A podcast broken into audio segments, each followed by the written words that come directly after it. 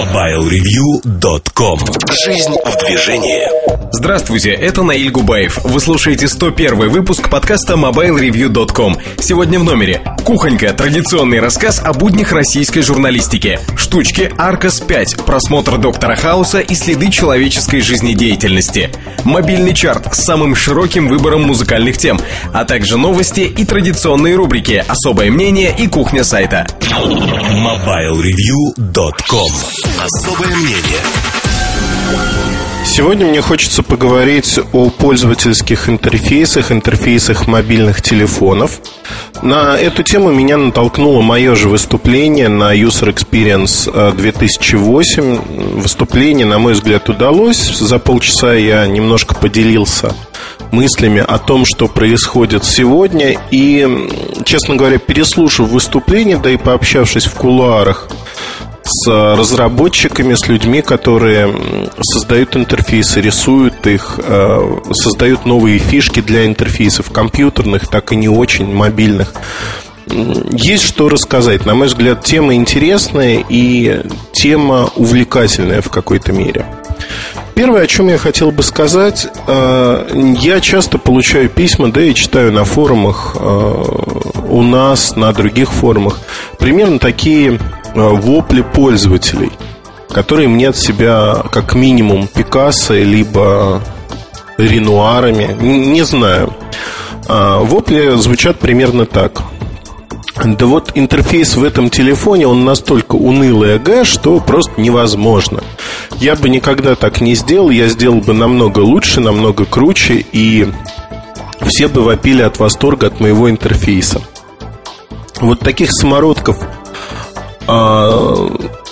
знаете, огромное количество на просторах интернета встречается, то ли от недомыслия, то ли от, а, тупости. Я, я не знаю от чего, да, вот э, других слов у меня нет. Но цена таким заявлением грош в базарный день. То есть таких вот Микеланджело а, своего дела очень много. Очень много людей, и фактически а, я хотел бы рассказать сначала, почему интерфейсы мобильных телефонов они живут отдельной жизнью от всего, что происходит в мире вообще. А те интерфейсы, которые как-то коррелируют с происходящим в окружающем мире, они несколько убоги, неинтересны и вызывают кучу-кучу нареканий. А первое основное, о чем хотелось бы сказать, это а, то, что телефон, мобильный телефон, вот слово мобильный, оно ключевое, это мобильное устройство – и не так много кнопок, не так много а, средств для того, чтобы вывести информацию. Размер дисплея изначально ограничен. Сегодня это экраны от 2 до 2.8 дюймов по диагонали.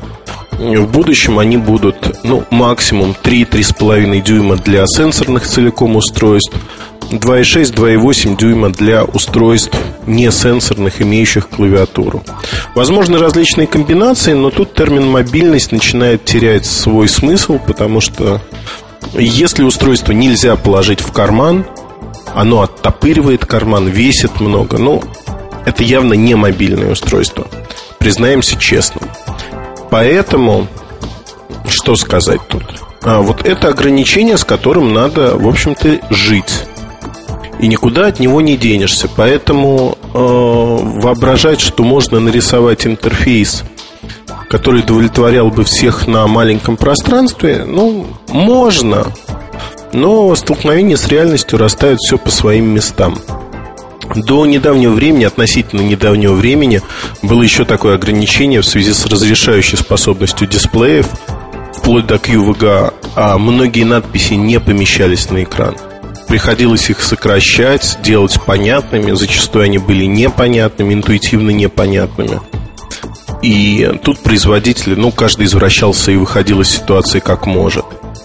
Сейчас, слава богу, это ушло в прошлое. Большинство надписей помещается, надписи прокручиваются. Но, тем не менее, вот такое ограничение в интерфейсах было. Второй момент, о котором забывают абсолютно все критики и критиканы, это то, что есть такая преемственность интерфейсов. Для таких производителей, как Nokia, контролирующих примерно 40% мирового рынка телефонов, невозможно представить революционный интерфейс, который бы не походил на что-то, что было до того. Вот представьте, вы просыпаетесь, и Nokia начинает продажу недорогого музыкального телефона, в котором полностью переиначен интерфейс. Вот все по-другому, от и до. И получается, что люди, которые пользовались Nokia там десятилетиями, они покупают этот телефон, и им надо учиться заново, от и до. И э, такие люди будут недовольны. То есть вот эта волна недовольствия, она выльется в то, что люди начнут говорить, Nokia потеряла нюх, Nokia сделала то, Nokia сделала это. Фактически мы придем к тому, что ну, действительно люди не полюбят этот интерфейс. Многие люди не полюбят. Кто-то полюбит, скажет, действительно, это наконец-таки глоток свежего воздуха, бла-бла-бла, наконец-таки Nokia что-то сделала. Хотя Nokia делает постоянно в области интерфейсов множество вещей, а, но они, скажем так, это тактика маленьких шагов. Тактика маленьких шагов, изменений.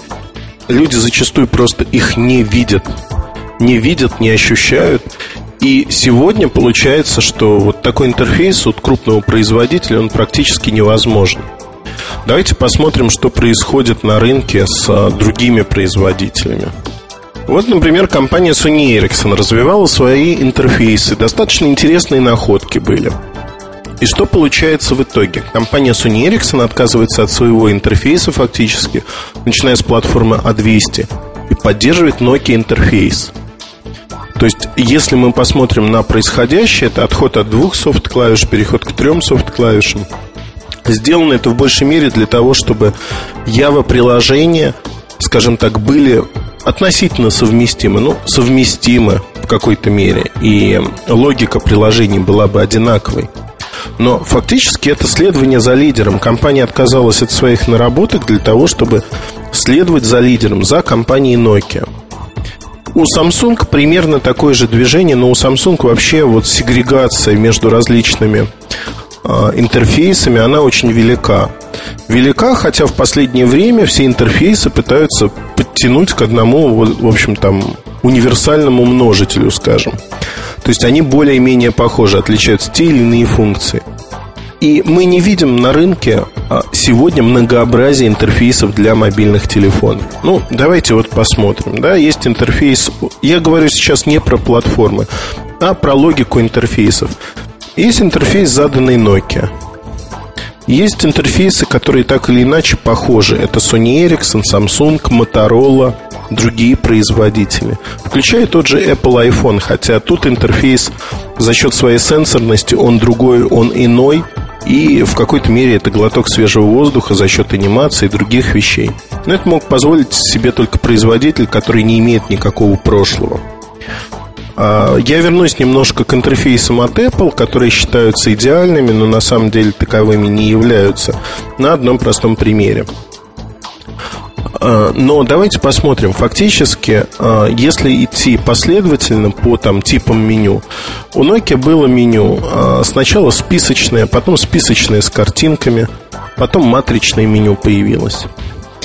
А статистика вещь упрямая. Она показывает, что люди, имея даже выбор из различных типов меню в своем телефоне, то есть, ну вот, например, я беру в руки Sony Ericsson G705.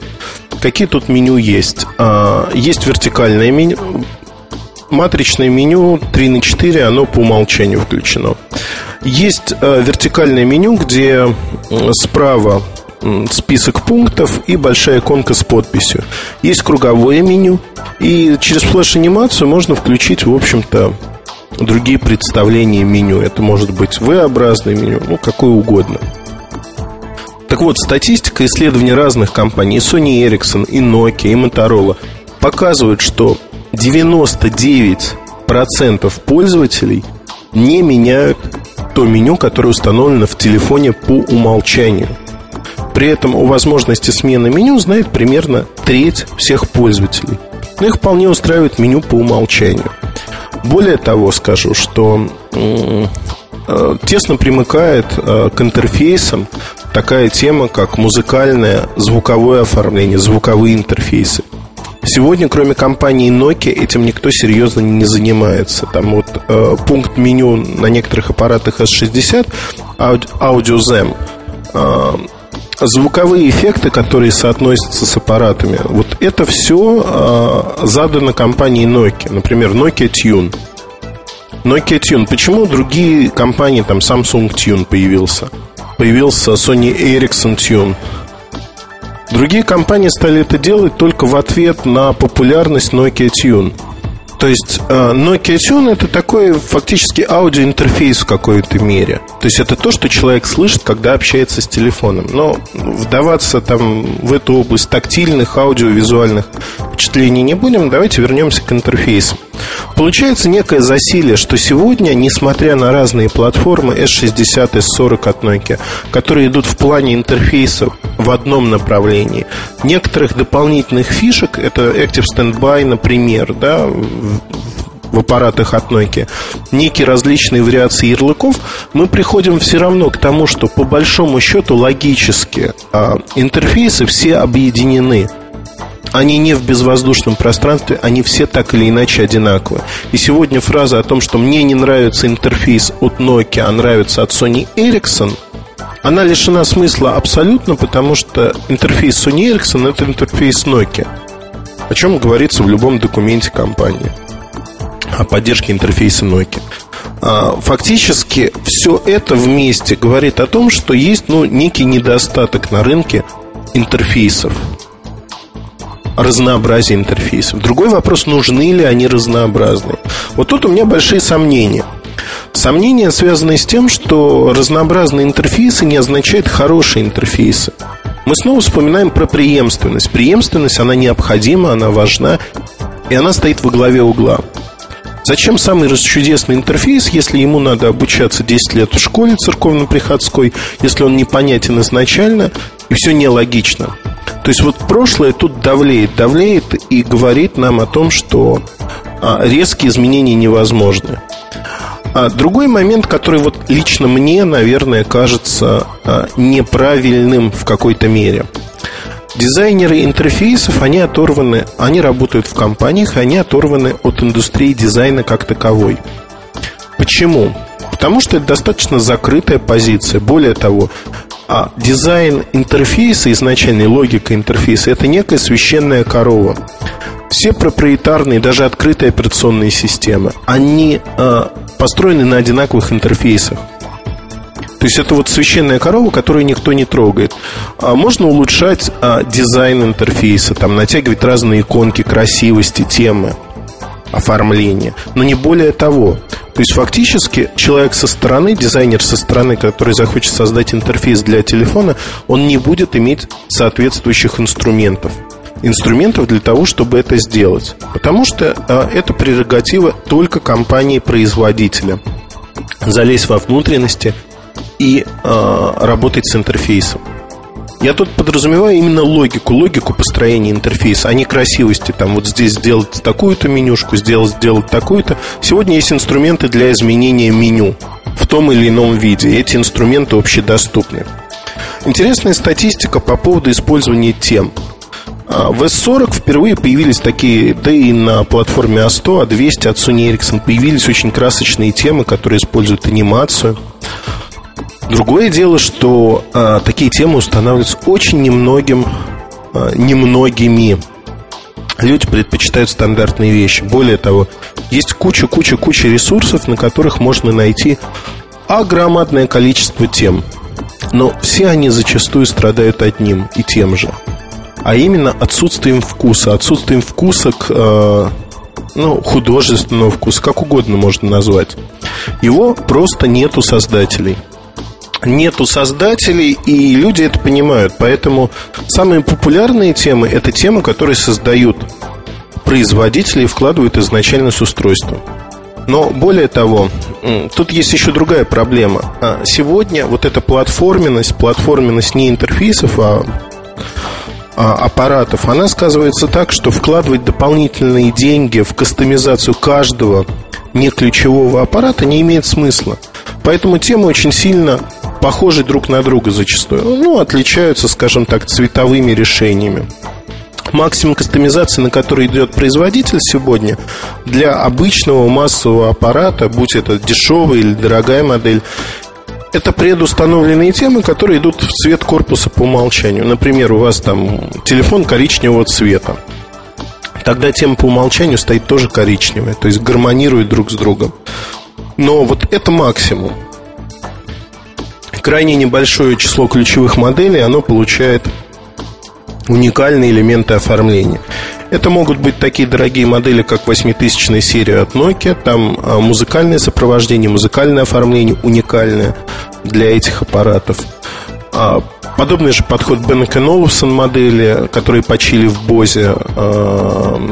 Сирена, Сирената, Симфония и третья модель, которая будет Excelsa от Samsung, дорогой аппарат Vertu, то же самое, уникальные мелодии, уникальное оформление – то есть фактически только на очень дорогих моделях Moto Aura, вот где круглые дисплеи и круглые элементы интерфейса.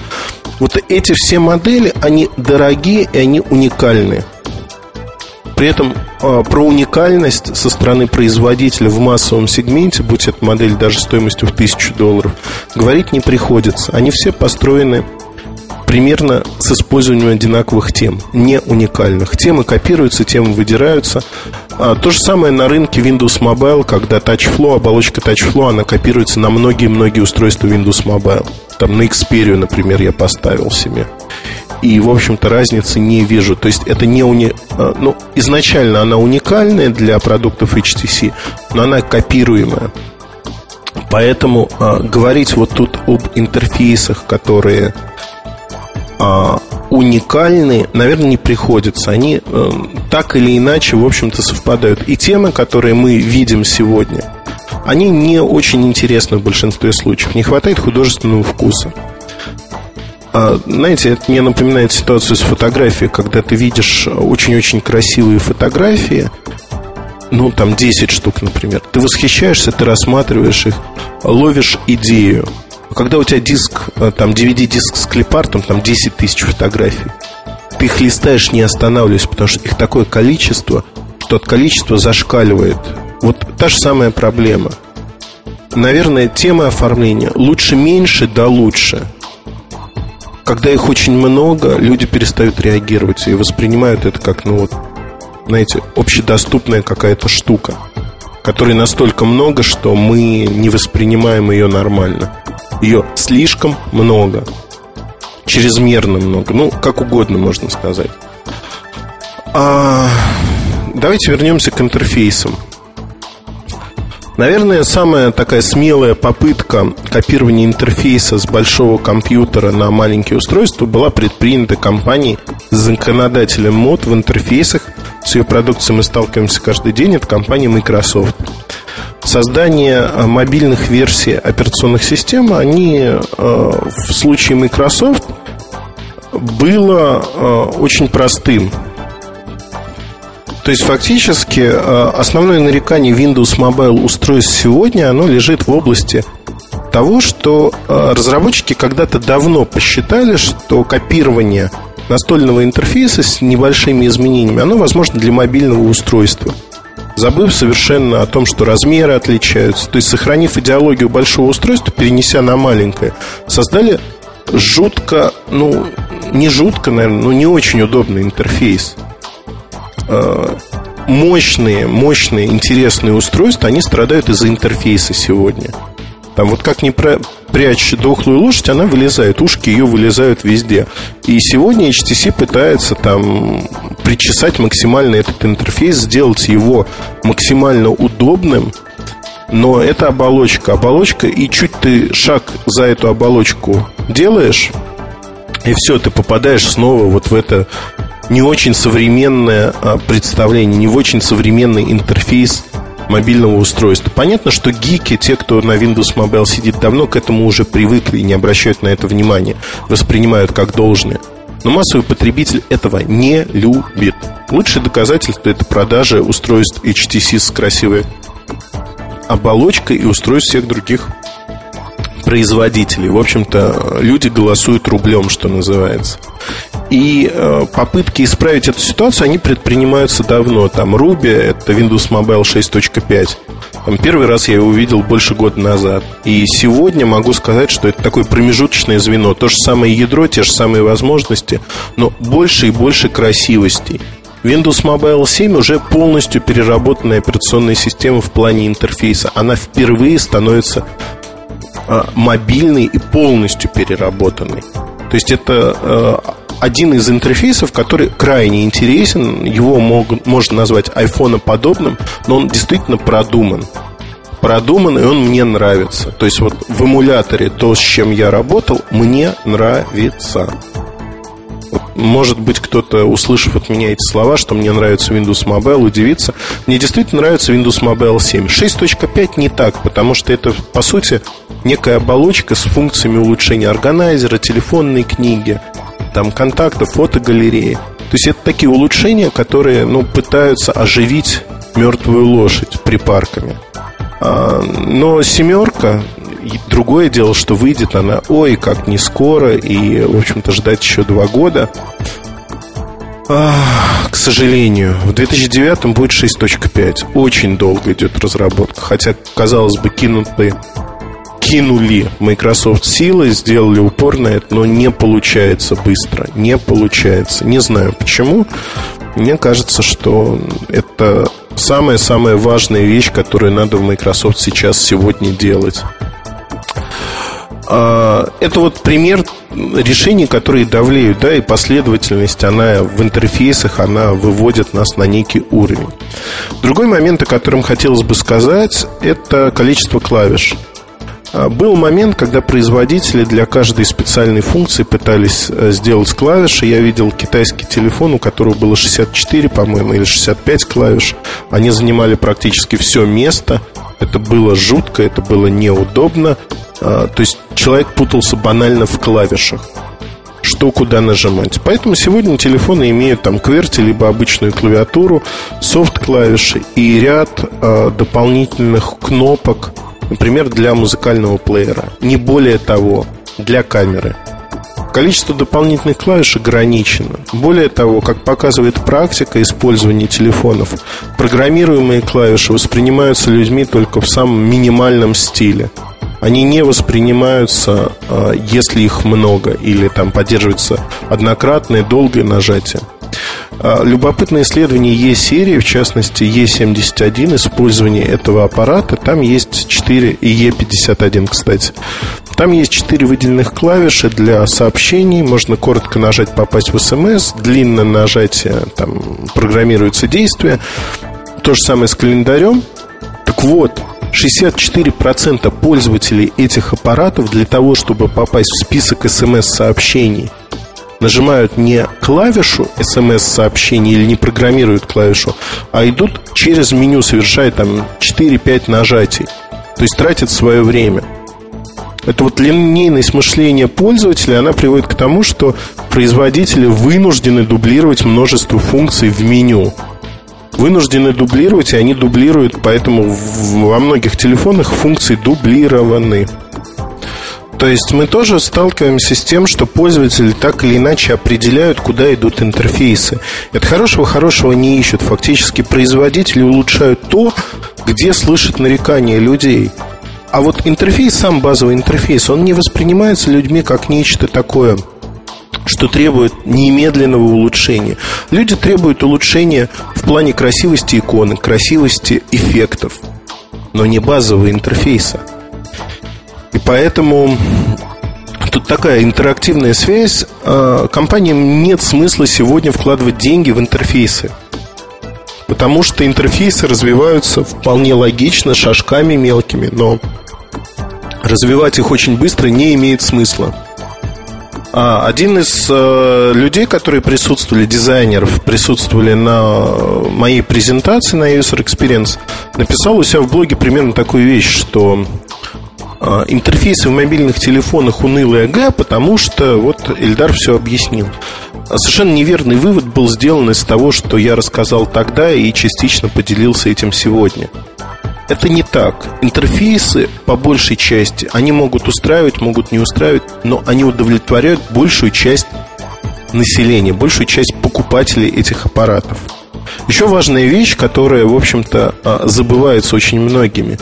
Эти интерфейсы сегодня, а, по сути, единый уникальный не уникальный, а единый интерфейс, которым пользуются все производители, так или иначе, он распространен по всему миру.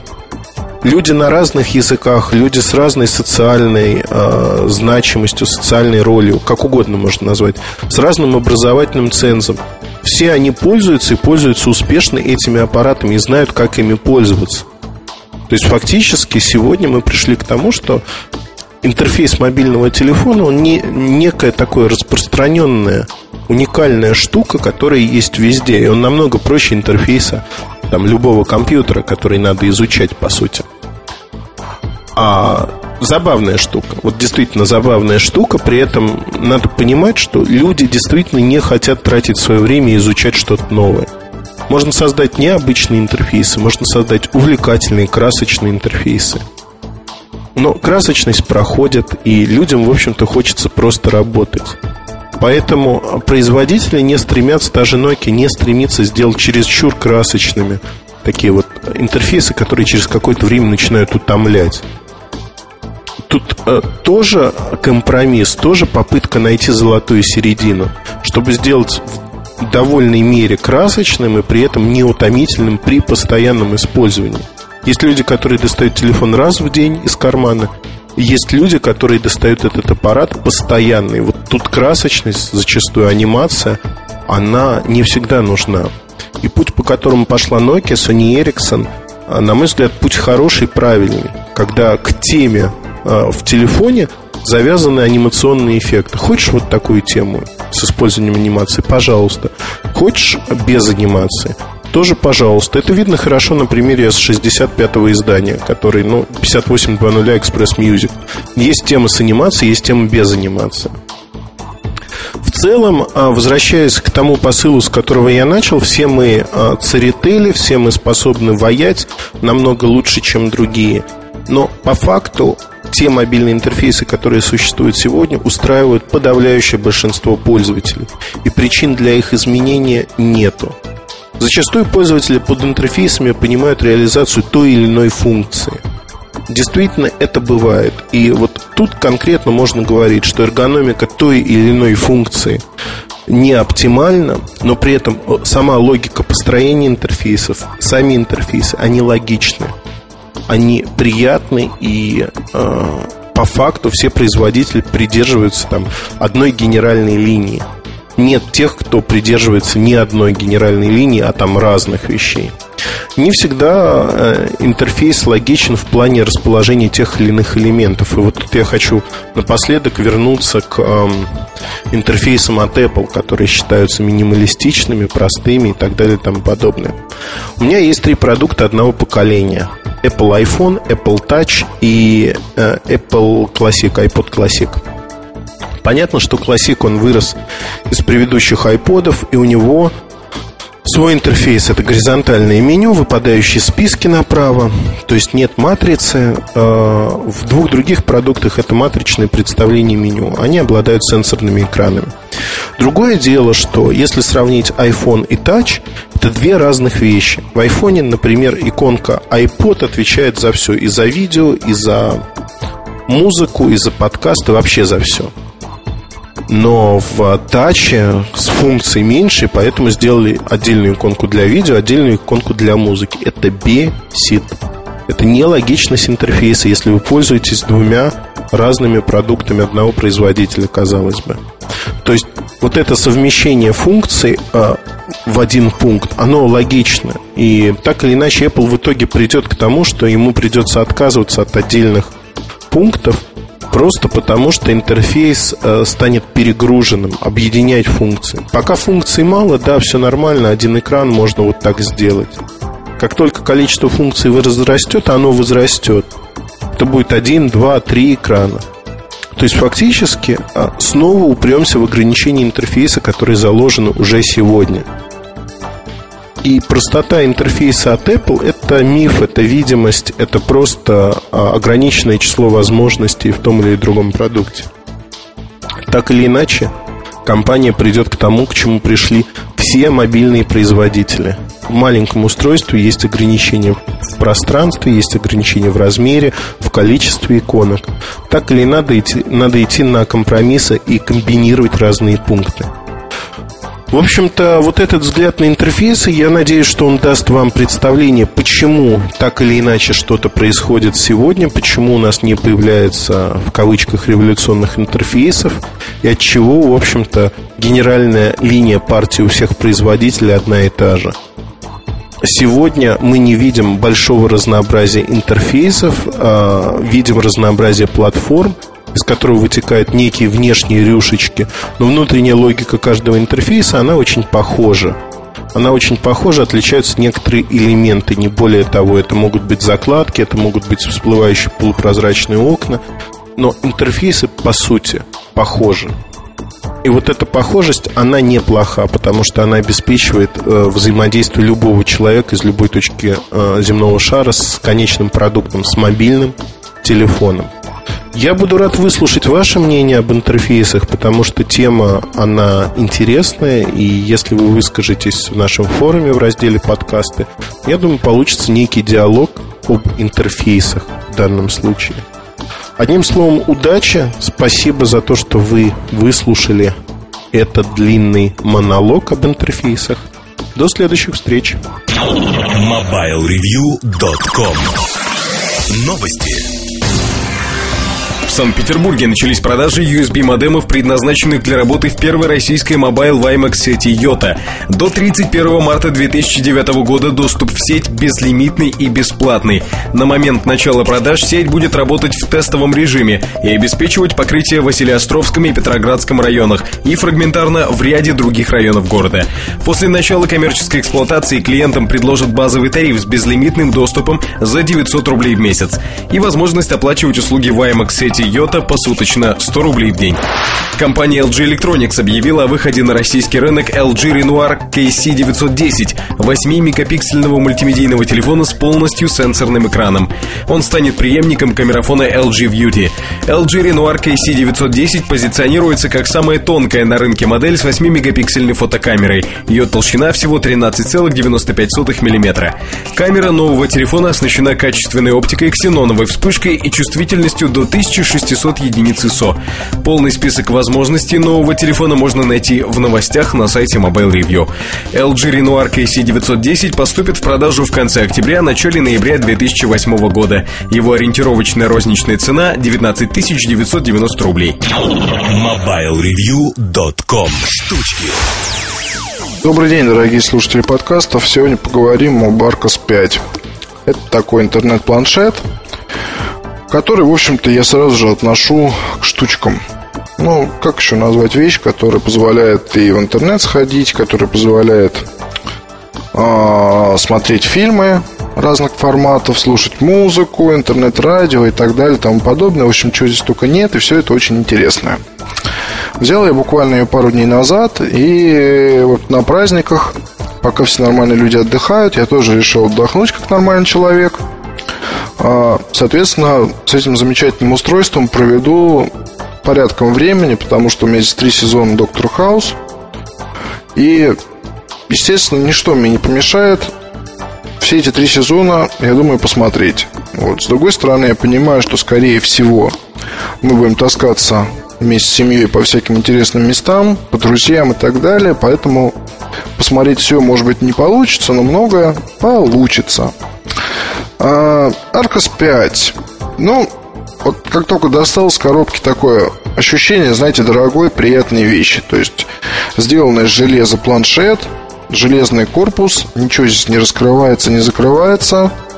А, такая откидывается ножка подставка единственная сзади. Никакого хруста, люфта, щелей, ничего подобного нет.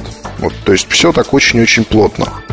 Корпус, правда, марки, вот это вот несколько меня, конечно, смущает, потому что оттирать, ну, очень тяжело. То есть вся задняя крышка покрыта такими следами от жирных рук, там, от ушей. А, подождите, я к нему уши не прикладывал, но тем не менее, в общем, покрыта она вся такими следами, которые очень тяжело оттираются в силу вот самой фактуры металла. Он не шероховатый, а покрыт словно таким вот лаком, и поэтому от следов просто не убежать. А, ну, естественно, поскольку здесь есть Wi-Fi, то под антенну выделен такой участочек, закрытый пластиком. На этой же стороне расположен диктофон. Но в любом случае, общее впечатление от корпуса самые-самые, наверное, наилучшие. Еще один интересный момент. В комплекте нет стилуса. То есть предполагается, что вы будете полностью использовать свои собственные пальцы.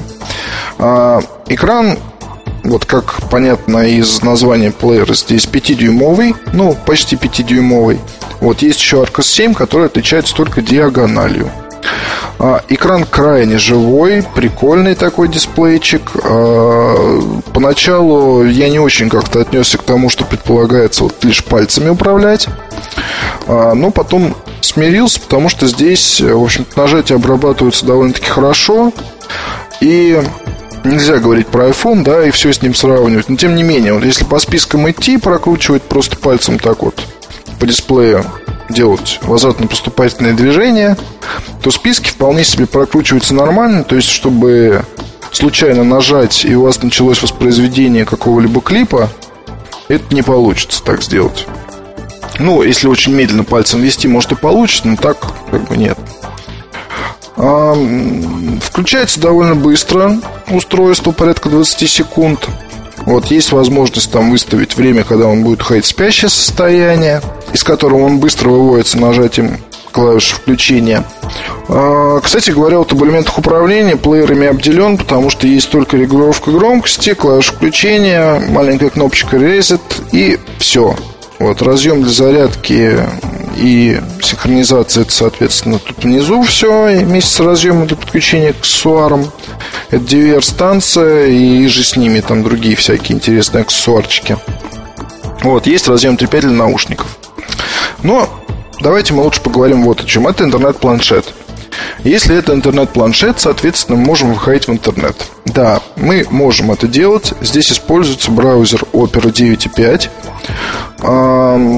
В общем-то, проблем с ним особых нет. Отображаются даже флеш всякий там контент. Другой вопрос, что вот скажем, у меня был, была мысль, первый сайт, куда я зашел, это Google Docs. А я туда, соответственно, поперся, и, в общем, браузер выдал сообщение, что редактировать текст нельзя. Как говорят мои товарищи, которые, собственно, и выдали этот замечательный это замечательное устройство. Есть там такой аксессуар под названием мини-док, который добавляет э, USB-разъем. То есть это такая подставка, в которой USB-шка есть. В эту USB-шку можно подключить клавиатуру, и она устройством распознается. Вот только там раскладки не переключаются. Соответственно, у меня была такая мысля, что было бы здорово через мини-док подрубить э, каркасу скажем, какую-то небольшую клавиатуру и в Google Docs попробовать поработать. Ну, согласитесь, благая, благая цель, тем более вот если Arcos 5 с 5 гигабайтами стоит порядка, по-моему, 14 тысяч рублей, то есть, в принципе, как нетбук такой, ну, не особо какой-то навороченный, но нетбук, то неплохо было бы от него вот получить и такую вот функциональность, да? Но браузер не дал этого сделать. В общем, есть надежда, что прошивки поправят эту ситуацию, но не знаю, сколько придется ждать. Вот я думаю, то, что ребята там напишут, кому надо, может быть, действительно что-то изменится. А с браузером. С браузером, в общем, это, конечно, не мультитач. Вот, здесь ничего пальцами раздвигать нельзя. Масштабирование происходит то есть, если вы постучите по дисплею, то э, уменьшается изображение на дисплее. Вот. Если сделать так еще раз, то оно увеличивается. А ссылочки достаточно мелкие, понятно, потому что сам ну, дисплей не самый, конечно, великий, поэтому порой попадать приходится буквально ногтем там в какие-то ссылки, чтобы они открылись. А с другой стороны, браузер работает достаточно шустро. Вот, то есть я сейчас вот нахожусь на Гугле, кстати говоря, и э, вот здесь, кстати, есть такой список адресов, которые вы набирали ранее. Вот выбираем mobilereview.com Open New Tab Так угу. Да, открыть новой вкладке Вот, собственно, сайт уже открыт По нему можно ходить Вот интересно то, что по дисплею вы просто, соответственно, пальцем ведете точно так же И все у вас происходит У меня вот сейчас почему-то слетела кодировка в названиях некоторых файлов и вот, собственно, в названии странички, которая тут, тут написано, какие-то кракозябры явные. Ну вот, зайдемте на форум, хм, и на форум, вот форум уже загрузился, то есть буквально за секунды. Подключение к сети столь же быстрое, то есть у меня вот домашнюю точку за несколько секунд он нашел, и к ней также быстро подрубился, и сейчас ее также находит, и все по порядке. То есть с этим проблем нет. Чем хорош браузер? Ну, если брать в расчет то, что это плеер, то, там, не знаю, когда вы приходите куда-то на работу, когда вы приходите в какое-то кафе, к друзьям, еще куда-то, у вас всегда есть возможность залезть, допустим, проверить почту. То есть здесь есть своя почтовая программа отдельная от браузера. Она мне очень понравилась в силу того, что она не особо красива. То есть она работает, но не совсем, может быть, это выглядит просто здорово.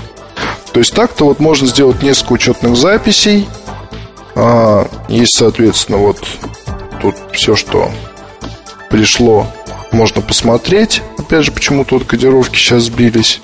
Вот, можно написать письмо. Я вам хочу сказать, что такой удобной экранной клавиатуры я не видел очень давно. То есть э, она, правда, сделана для человека и сделана человеками и человечицами – и представляет собой крайний интерес. Э, то есть, ну, правда, не припомню. Она просто как-то вот, то есть, кнопки, они не сказать, что большие, но они такие вот тапательные. Тапательные, то есть, ты в них попадаешь при любом раскладе. За все время, то, что я здесь набирал всякие адреса, я ошибся, по-моему, только один раз. То есть, насколько это хорошо сделано, вы можете себе представить. Я не любитель виртуальных клавиатур, но вот здесь вполне можно держать устройство и набивать текст двумя пальцами, и нет ни, ровным счетом вот никаких проблем.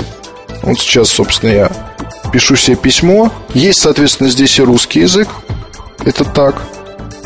А, только вот почему-то... А, да, я тут недавно резетнул а, просто Arcos 5, потому что он же вроде как не кушает файлы больше, чем а, 2 гигабайта. А я ему зарядил художественный фильм «Трафик» в размере 2,16 гигабайта. То есть он начал его воспроизводить и завис. Но это уже моя беда. Вот, соответственно, надо будет, наверное, сейчас еще каким-то образом устройство перепрошивать, добавлять снова русский язык. Вот это я, конечно, сделал не очень хорошо. В любом случае, вот а, пишу тестовое письмо сам себе. Вот написал тест завадский gmail.com send send письмо размером 11 килобайт ушло. Вот, а сейчас мы можем его проверить. То есть мы вот делаем refresh и письмо Внимание. Так, вот, письмо к нам пришло. А, единственный момент, здесь нет многозадачности, то есть а, каждое приложение вам нужно будет открывать особо. То есть вот вы открыли почту, поработали в почте, вышли опять на дисплей рабочий, там уже зашли опять в интернет и так далее. Что очень понравилось? Очень мне понравилось в разделе «Музыка» веб-радио. Веб-радио работает изумительно. А, очень как бы быстро грузит станции, очень хорошее качество звука, то есть буквально вот по квартире ходишь, слушаешь э, там какие-то радиостанции, никаких проблем, все здорово. А на N810, если вот про Nokia говорить, там, конечно, тоже все в порядке, в принципе, но у меня там были почему-то проблемы с тем, что уже на кухне, ну, квартира не сказать, что большая, ну, такая, в общем.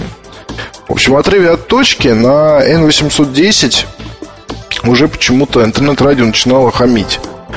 То есть оно играет, играет, играет, потом раз там начинает что-то подгружать. А вчера слушал порядка полутора часов э, одну и ту же станцию на пятом, вот, и без проблем вот каких-либо. Я там просто вчера кое-что писал, и параллельно слушал музыку. И все было очень-очень здорово.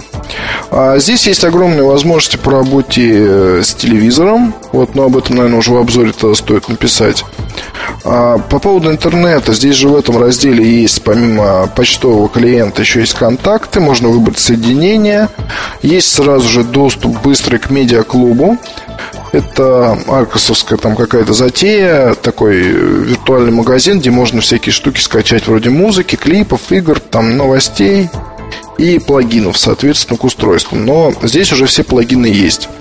А, интересный вопрос вчера возник. У меня просто еще брат был в гостях – а почему нельзя читать книги? То есть, действительно, программы для чтения книг почему-то нет. Вот почему вопрос? То есть, вполне можно было бы сделать плагин всеядный, который бы читал там FB2 и так далее. То есть, использовать и таким образом эту замечательную планшетку. Вот. Но, с другой стороны, здесь есть PDF-ридер – и понятно, что книжки можно перевести в PDF, загнать туда и читать. Вот другой вопрос, как это будет выглядеть. А, выглядит, наверное, не очень хорошо. С другой стороны, целую кучу всяких разных документов можно загнать в PDF и просто носить с собой и просматривать, если так надо. Если уж очень хочется. Тем не менее, я думаю, что э, логичнее было бы ребятам все-таки сделать нормальную программу для чтения. Есть виджеты, оперовские. Это, соответственно, тут всякие конвертеры, погода и так далее и тому подобное. Вот, они, соответственно, вызываются то же самое, как отдельное приложение. И вот, вот, допустим, погода. Вот она обновилась. Вот она обновилась. Так, почему-то он не видит у меня сеть. Ну, бог с ним. В общем, вчера он и сегодня уже все обновлял, все было. Вот, наверное, у меня что-то там точка пошаливает. Кроме того, среди аддонов можно найти кучу вещей, которые связаны с аксессуарами. Это там и по поводу камеры для шлема, и по поводу всяких этих вот аксессуаров, приставок для телевизоров, здесь, соответственно, тоже все это можно работать. Интерес, интересная вещь 3G э, плюс модем, который подключается в USB э, вот э, этой станции, на которой есть соответствующий разъем. То есть можно с помощью Arcos 5, находясь в полном автономии, куда-то там выходить и что-то там делать.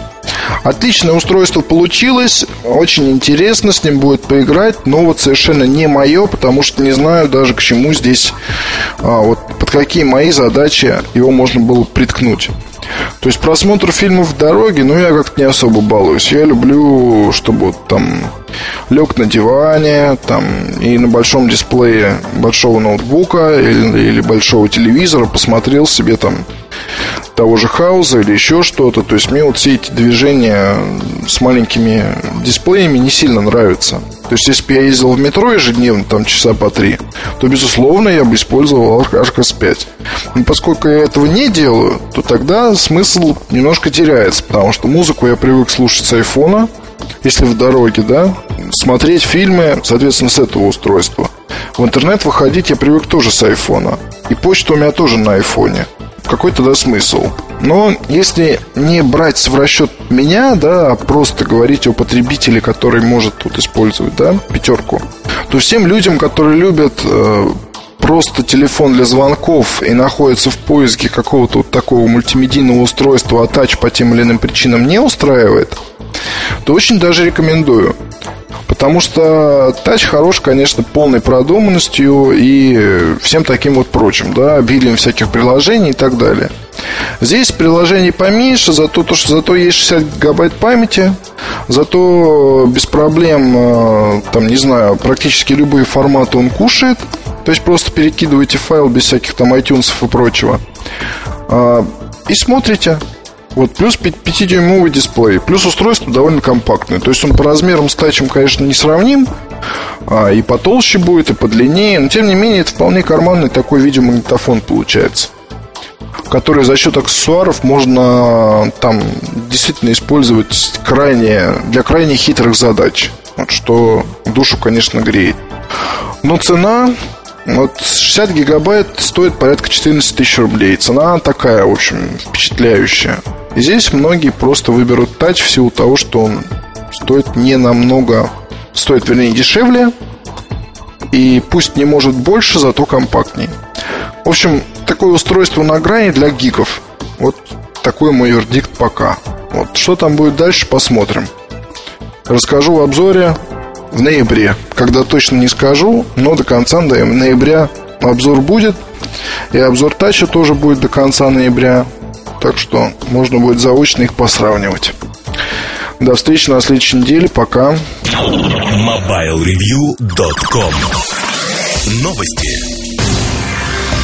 Нетбук EPC за 200 долларов планирует представить публике в следующем году компания Asus. Также в 2009 компания планирует отказаться от 7 и 9-дюймовых дисплеев в пользу экранов с диагональю в 10 дюймов. Все это стало известно на ежеквартальной конференции Asus. В третьем квартале 2008 года компания достигла уровня продаж в 2,39 миллиарда долларов. Было продано 1,7 миллиона ноутбуков и столько же EPC. МТС и компания Vodafone объявили о заключении эксклюзивного стратегического неакционерного партнерства, направленного на расширение маркетинговых и технологических возможностей обеих компаний. Четырехлетнее соглашение о партнерстве распространяется на территорию России, Украины, Узбекистана, Туркменистана и Армении. Сотрудничество с Vodafone позволит МТС получить эксклюзивный доступ к лучшим практикам, портфелю продуктов и маркетинговым разработкам Vodafone для массового и корпоративного рынков. MobileReview.com Обзоры новинок. Сегодняшняя новинка, она, в общем-то, не очень, наверное, интересна большинству. Это Sony Ericsson F305. Sony Ericsson F305 игровая модель, одна из первых игровых моделей от Sony Ericsson, но тут есть несколько моментов, которые заядлым игрокам, наверное, не понравятся. А, первое и основное. А, что в этой игровой модели сделано игрового? Ну, наверное, над экраном две клавиши, такие игровые, у них даже обозначение, как на игровых приставках. Крестик и кружочек. А, если на Вокманах есть музыкальная клавиша, то тут есть игровая клавиша, где нарисован пульт от приставки. А, аппарат небольшой достаточно, но он помещается хорошо в руках. Это слайдер. Навигационная клавиша сделана 8-позиционной, и ну, у нее такие наплывы на диагональных направлениях. Честно признаюсь, что, в общем-то, диагонали работают в некоторых играх, э, хотя в каких мне найти не удалось. Игр здесь целых 11 штук предустановлено в самом аппарате. Но на карточке можно найти всевозможные демонстрационные и тому подобные версии в избытке. Здесь их находится около 50 штук. Ну, казалось бы, да, огромное число игр и игра и не хочу, но не все так просто. Не все так просто, и основная проблема заключается в экранчике этого аппарата. Это относительно бюджетное решение с экраном 176 на 220 точек, даже не QVGA. Дисплей TFT, 262 тысячи цветов заявлено. А, мне показался дисплей, в общем-то, неплохим, но разрешение, скажем так, оно убивает все прелести этого аппарата. Ну, давайте я сейчас открою телефончик и скажу, какие игры у меня установлены, потому что игры, наверное, это основное. А дальше мы сделаем вывод о том, что, в общем-то, тут есть. Значит, ну, а, боулинг есть, а, рыбалка, Потом э, Johnny Crash, э, это вот который из пушки стреляется. Э, гонки, гонки, Sims, Jewel Quest, это логическая такая игрушка, вариант Тетриса, Lumines, не знаю, как произносится правильно, ну, наверное, Астероиды это жуткая игра, которая выглядит жутко. Quadrapop, еще тут еще как, какие-то... А, робот, Robotics игра. Ну, в общем, вот эти игры, они предустановлены. Понятно, что это очень простые Java игры. Ничего такого сверх э, стильного, сверх э, красивого нету. А аппарат вообще технологически не очень продвинутый. Э, ну, надо сказать, что у него достаточно громкий звук, особенно во время игр. Есть стереодинамики. Они располагаются сзади. А, конечно, он уступает 595 W595 модели а, по громкости, но достаточно громко. То есть молодежи это может понравиться. А пластик недорогой, мне он показался таким. В общем-то, все недорого. Клавиатура у меня вызывает несколько вопросов. Цифровые клавиши а, для больших рук мне показались не слишком удобными. Другое дело, что здесь есть встроенный датчик движения, который разворачивает экран в горизонтальную вертикальную позицию. Для бюджетных аппаратов это не характерно. не характерно совсем. И сегодня, в общем-то, вследствие того, что это игровая модель, ее оснастили такой опцией. А двухмегапиксельная камера совершенно обычная, она напоминает такой VS302, W302, если хотите аппараты чем-то похожи на самом деле. Вот технически с этими моделями, которые ADM производство и не платформа А100, а нечто другое. Есть FM-радио, обычный совершенно плеер, то есть нет ничего такого особенного. А, что сказать еще? Там цветовые решения, наверное, это белый и черный. Не наверное, а белый и черный. Черный выглядит более дорогим. У него серебристый кант сбоку идет. Это GSM модель. Не более того, работает она, как и обычные аппараты, достаточно долго. То есть 2-3 дня она будет работать. При играх, честно скажу, еще не было вот возможности проверить, насколько долго он играет. Но я думаю, что достаточно долго будет. То есть день э, зарядки он будет держать точно, потому что игры, в общем-то, не потребляют очень-очень много энергии. Тут нет такого. Памяти в нем встроены всего лишь 10 мегабайт. А, карточка памяти а, в комплекте 512 мегабайт. До 4 гигабайт производитель заявляет поддержку.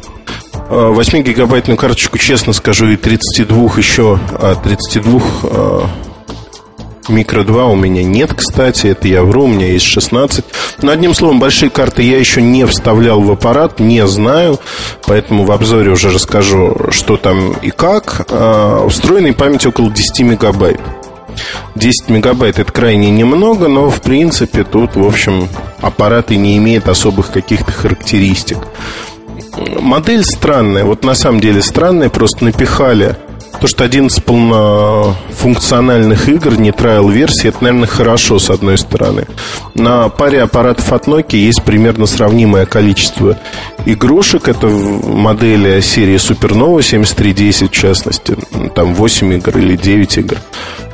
Но в целом, вот рассматривать этот аппарат как некое игровое решение, такое действительно игровое, не стоит, потому что при стоимости около 200 долларов это, в общем-то, бюджетная модель, по сути, стоимость которой пытаются поднять за счет а, вот этих дополнительных игр. То есть она маскируется. Вообще у Sony Ericsson это такая а, общая тема. Модели маскируются под какую-то функциональность, хотя в реальности они не являются там музыкальными, а, фоторешениями, это Snapshot, например, S302. А вот F305 вроде как игровая модель, но для игр у нее слишком маленькие экраны. В общем, это неудобно. Неудобно даже в силу размеров. Ну, опять-таки, я говорю, для детей, возможно, будет удобно держать в руках. Для детей, которые не имели дело с игровыми приставками, но вот этот аппарат, может быть, будет интересен. Для детей, которые знают, что такое игровая приставка, F305, ну, вообще никак. Более того, но этот вариант, когда нужен действительно телефон с некой игровой составляющей, и при этом человек не знает, что такое Ява, как ее ставить, наверное, в этом варианте телефон пойдет. А, учитывая, что стоимость там отдельной игровой приставки PlayStation, но без игр, правда, примерно те же самые 200 долларов, я боюсь ошибиться, но мне кажется, порядок такой же 199 долларов. Правда, игры стоят дорого, но это несравнимое качество, и, в общем-то, никто не запрещал ставить игры на карту памяти.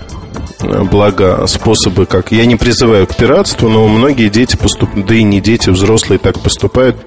Один я, как дурак, покупаю все игры, которые мне нравятся. У меня уже там порядка 50 дисков, из них э, нравится 5, а 45 я просто купил, потому что мне понравилось описание, начал играть и, в общем, понял, что это не мое, далеко не мое. То есть такое все страшненькое. Ну вот вкратце, наверное, вот так. F305 модель очень уж нишевая, на мой взгляд. За такие деньги, ну, она не пойдет очень хорошо. Вот это основная проблема, наверное, основная претензия к этому аппарату. В целом ничего особенного. Бюджетник от Sony Ericsson – внутри он, естественно, не Sony Ericsson, но при этом вот некий налет игровой составляющий. Именно налет. Это не игровой телефон в основе своей. MobileReview.com Новости.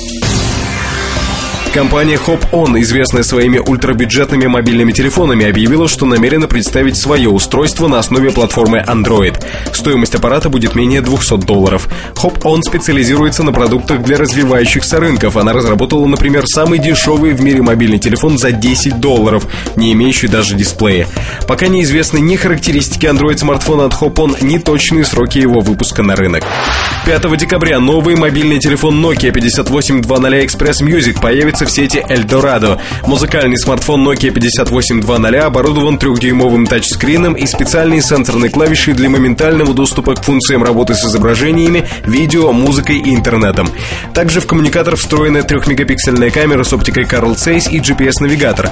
Одна из главных особенностей аппарата – его музыкальная ориентированность. Аппарат оснащен специальным аудиочипом и двумя мощными стереодинамиками для наилучшего воспроизведения аудио. MobileReview.com Кухня сайта. Добрый день, дорогие слушатели подкастов. Очередная кухонька. И в ней мне хотелось поговорить о том, что я не успел еще сказать по поводу читателей вашей работы. А, натолкнул меня на мысль об этом вот подкасте один из читателей моего дневника сетевого. И, в общем-то, он там довольно так, ну, как сказать, зло, может быть, немножко высказался, высказался на тему то, что у людей есть разные потребности, и нужно к ним как бы прислушиваться. Вот, собственно, об этом бы и хотел поговорить. Ну и не только об этом, других вещах. Начну, пожалуй, с того, что порой себя ловлю на мысли, когда очередную кухоньку пишу, то, что это может быть не так интересно большому количеству людей – я это прекрасно знаю и как бы отдаю себе отчет в том, что ну, это на самом деле может быть не самый интересный выпуск подкаста, не самый любопытный, не самый такой прям познавательный, не самый полезный. А, тем не менее, кому-то он может принести там определенную пользу. А, читатели смогут для себя лишний раз узнать какую-то там кухню, и все вроде бы рады, но с другой стороны, вот не знаю, чего бы такого жареного добавить, да, еще, чтобы сделать поинтересней. Этот довольно унылый рассказ о буднях российской журналистики. А, ну, давайте вот поговорим хотя бы о том, что представим себе банальную ситуацию, вы получили новый аппарат. Допустим, этот телефон еще нигде не засветился, а, особо. Ну и как бы не представляет из себя такой новинки, про которую надо написать уже хотя бы что-то завтра, чтобы там кого-то догнать, перегнать и так далее.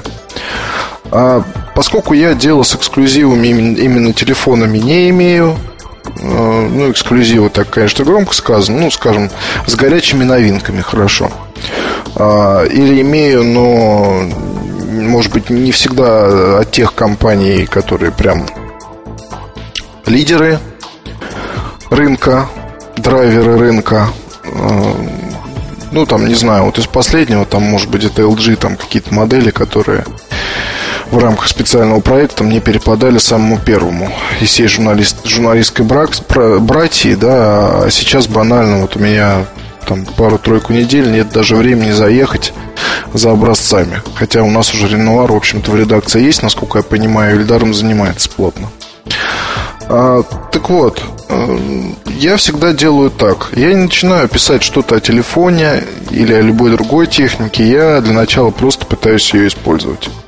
Достал из коробки, зарядил, включил, что-то там с устройством поделал, как-то попользовался. Вот есть у меня такой специальный блокнот, где на чистом листе я пишу свои впечатления. Ну, вкратце, да, там не нравится вот это, нравится вот это, особенности вот такие – Редко бывает, но эта страничка остается практически пустой. Вот, как правило, это связано с продуктами, которые сами по себе не несут особой ценности, мало интересны и, ну, скажем, никакие по сути. Для чего вот нужно поступать именно так? Я лишь рекомендую, но я против механистического вот этого вот описания гаджетов – ведь вот если по сути смотреть, любое электронное устройство, которым мы пользуемся, будь то телефон или ноутбук, или там плеер, или еще что, а, Это ваш компаньон. Компаньон достаточно дорогой зачастую. А журналистам эти компаньоны, они достаются бесплатно, достаются на время, как правило. И поэтому журналист, он э, порой не хочет и не может на себя надеть маску потребителя, не может в силу того, что, ну, скажем, банально, журналисту не платят столько денег, чтобы он мог себе купить там какой-то телефон из новых, да?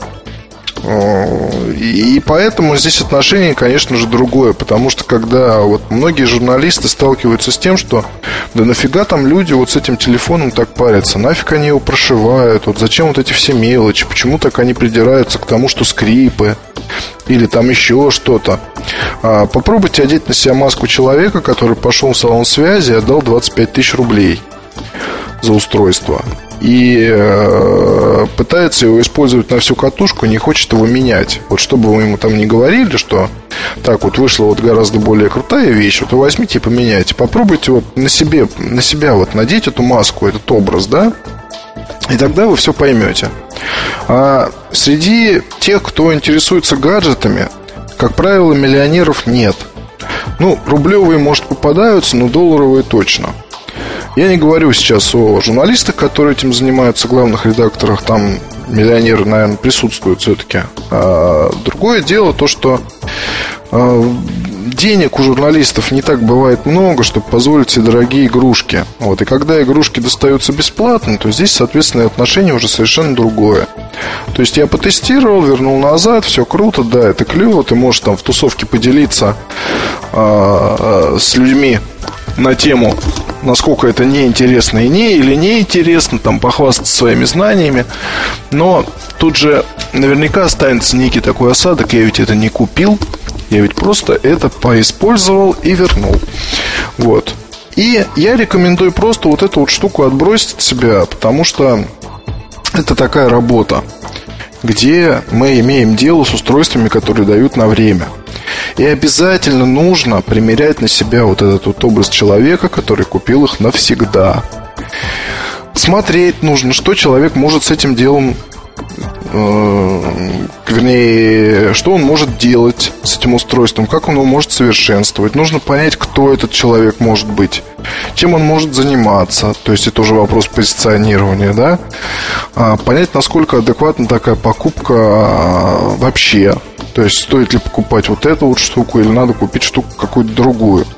Тут вот просто сейчас, вот если говорить про 5800 Nokia, да, не к ночи будет помянут этот аппарат, который пугает так многих производителей и пугает не зря. Что бы там никто не говорил на форумах а, по его поводу, кто бы что бы там ни писал, а, все равно надо давать себе отчет в том, и, собственно, почему журналисты так его хвалят. А за 15 тысяч действительно устройство очень классное.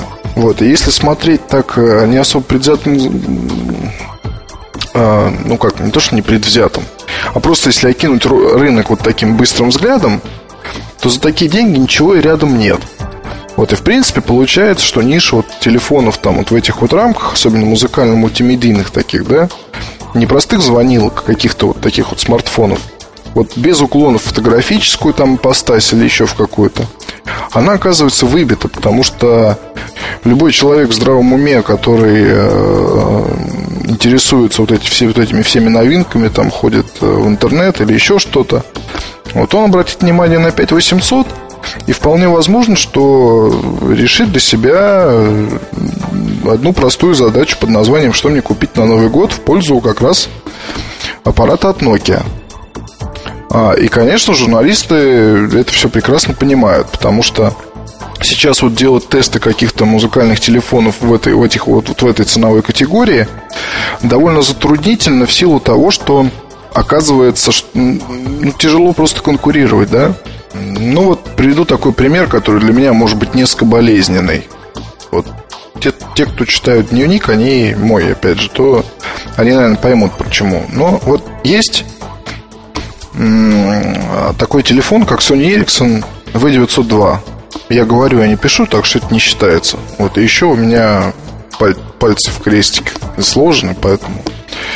А V902, который стоит 18 тысяч рублей. Представителю компании я объясняю, Не объясняю, вернее, говорю то, что вот смотри, а устройство стоит 18 тысяч рублей, имеет проблему со сборкой. То есть в некоторых обзорах э, почему-то там сборка прекрасная. Вроде как говорят, что коммерческие партии, то есть не те, что пришли сейчас, как бы коммерческие. Вот странная, конечно, вещь, но это как бы коммерческие. Вот у как бы коммерческих люфт задней крышки есть. Вот. И щели на торцах есть, через которые подсветка там светит. А вот уже в коммерческих совсем их не будет. Окей, ладно. Вот такие проблемы с корпусом. Тормоза в мультимедийном меню, когда там, собственно, карточка заполнена гигов на 5. Сам произвольной перезагрузки. Не самое лучшее качество звука. Совершенно не нужный здесь акселерометр. А, примеров там масса. Отсутствие Wi-Fi. Вот это музыкальный телефон конца 2008 года который вот совсем скоро появится на рынке. Стоит 18 тысяч рублей, позиционируется как такой премиум решение. 5-мегапиксельная камера снимает, мягко говоря, отвратно. То есть, если сравнивать там с Зайном, то полный провал, просто-напросто. Вот это вот как бы такой премиальный, в кавычках, телефон. Это я все вот объясняю, соответственно, в компании. Потом говорю про то, что, ребята, вот есть, э, как вы считаете, вот есть 5800 Nokia. Вот стоит ли вообще выводить на рынок V902, когда есть такой сильный конкурент, который просто не то что убивает, а вышибает с рынка такое вот предложение. Потому что, ну, просто не, не, не с чем конкурировать буквально. И если вы журналист, то я думаю, что вот если вы, вы, вы вернее, читатель и пишете журналистам о том, что никакой это ничего не убийца, это просто такой какой-то непонятный там китайской погремушка и прочее, то если вот на таких вот горе-читателей надеть кафтанчик журналиста и попросить его просто вот написать статью, то наверняка выводы будут ровно такими же, как у большинства изданий по поводу Nokia 5800. Я хочу призвать к тому, чтобы вы любили своих читателей и ценили их деньги. Вот, и не советовали им то, чем бы сами не захотели пользоваться. Чтобы иметь возможность э, как бы вот с этим делом общаться напрямую, а не через страницы там своих журналов или через свои сетевые издания, я рекомендую изредка устраивать себе кровопускание. Что это такое? Вам нужно самим покупать какие-либо телефоны или какие-либо или какие-либо гаджеты. То есть, э, смею верить в тот факт, что после, по прошествии определенного времени работы на этой вот стезе у вас появятся деньги – я крайне рекомендую, да, и вам совершенствовать свой гаджет-парк. Вот, и тогда вот у вас очень много вопросов отпадет, почему читатели вам пишут гневные письма про то, что вы не упоминаете те, те или иные моменты. Действительно, я сам порой э, страдаю снобством. Я вот говорю, я сам порой, я не имею в виду, что я там какой-то адский отец или еще что-то. Вот просто журналист, да, который порой сам впадает в такой вот маразма забывает э, упоминать те или иные моменты, потому что тут периодически форум смотрю и периодически читаю комментарии людей, которых интересуют такие вещи, которые меня, вот, честно сказать, не интересуют вообще. Потому что, ну вот банально, да, кого-то интересует гром... громкость вызова, насколько вызов громкий. А я по большей части свои аппараты держу в режиме виброзвонка, вот, и поэтому для меня этот момент вообще не интересен а, там вопросы насчет тем, там, вопросы насчет еще чего-то, вопросы насчет того, можно ли подключить его к КПК и на КПК там просматривать сайты какими-то, там, не знаю, адскими соединениями. В общем, вот уровень примерно такой, и вы должны понимать, что есть куча моментов, которые вы все равно не сумеете учесть в своей статье, но за которые потом придется все равно ответить. Вот, и чтобы быть к этому готовым, вот кровопускание самый лучший для этого пример.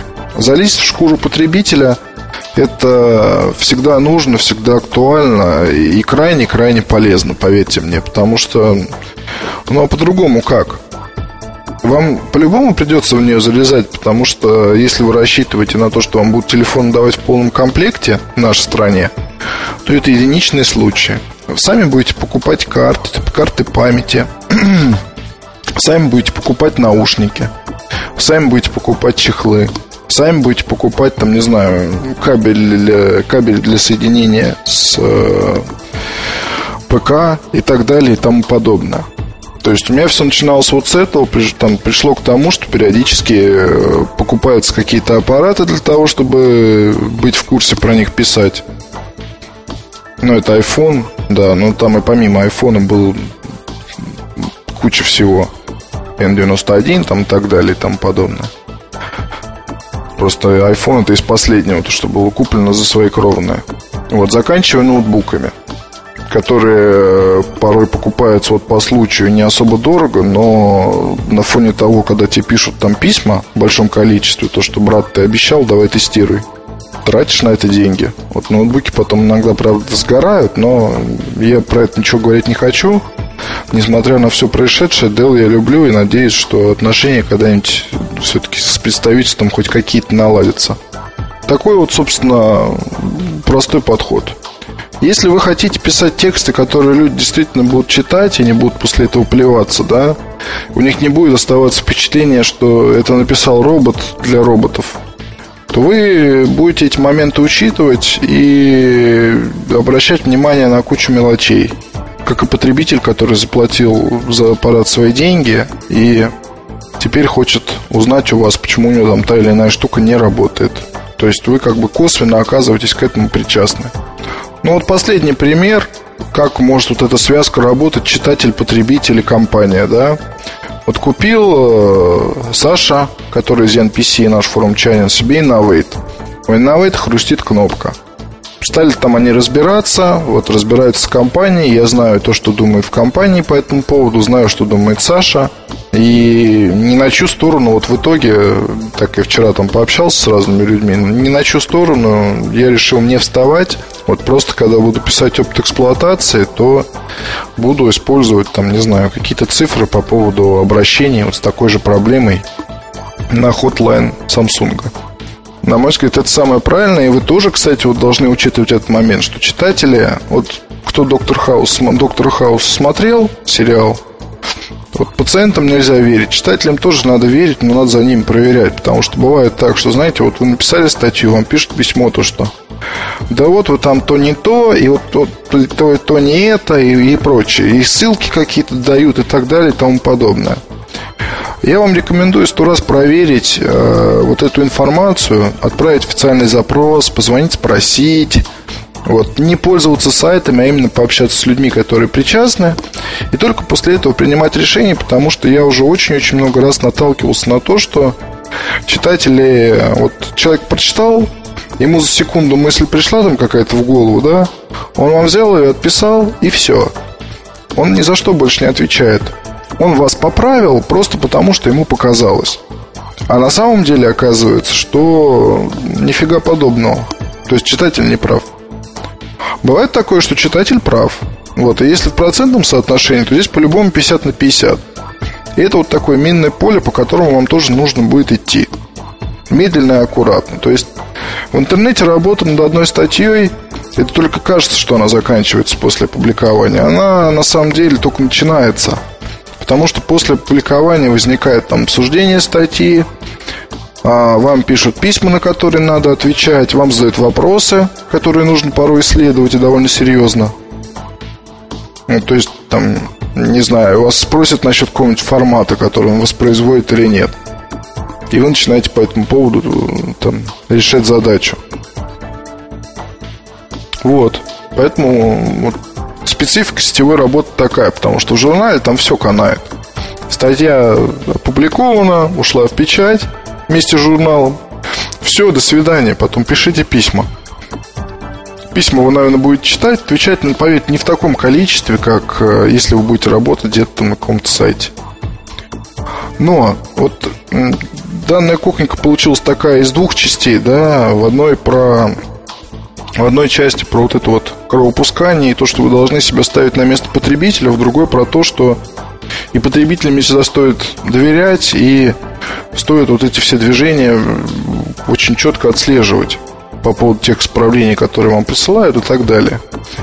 А я считаю, что более важна из них, наверное, все-таки часть именно первая, потому что это ваша работа, это ваш опыт и в итоге отношение к вам читателей. Читатель должен понимать, что вот эта вся техника, которой вы пользуетесь, что вы не только ее берете, но порой вы как бы вот, то есть вы тратите свои деньги на что-то и имеете тот же самый вот опыт, что и у людей. То есть вы не просто какой-то там вот такой весь возвышенный человек, который сидит в небесах, да, и спускает на всех остальных свои замечательные тексты. А то, что вот если вы пишете, что вот этот телефон, да, он прикольный, его можно купить за, эти, за эту сумму, то чтобы вам верили, то что вы действительно можете купить и можете пользоваться без задней мысли. Я, наверное, кривлю сейчас душой, потому что, да, спецпроект, я бы ни одним аппаратом компании LG вот так долго, как, не знаю, тем же айфоном или какой там, не знаю, Nokia 8800 Carbonarte, Carbonarte, как на Mobile назвали там статью, у меня другое немножко было название.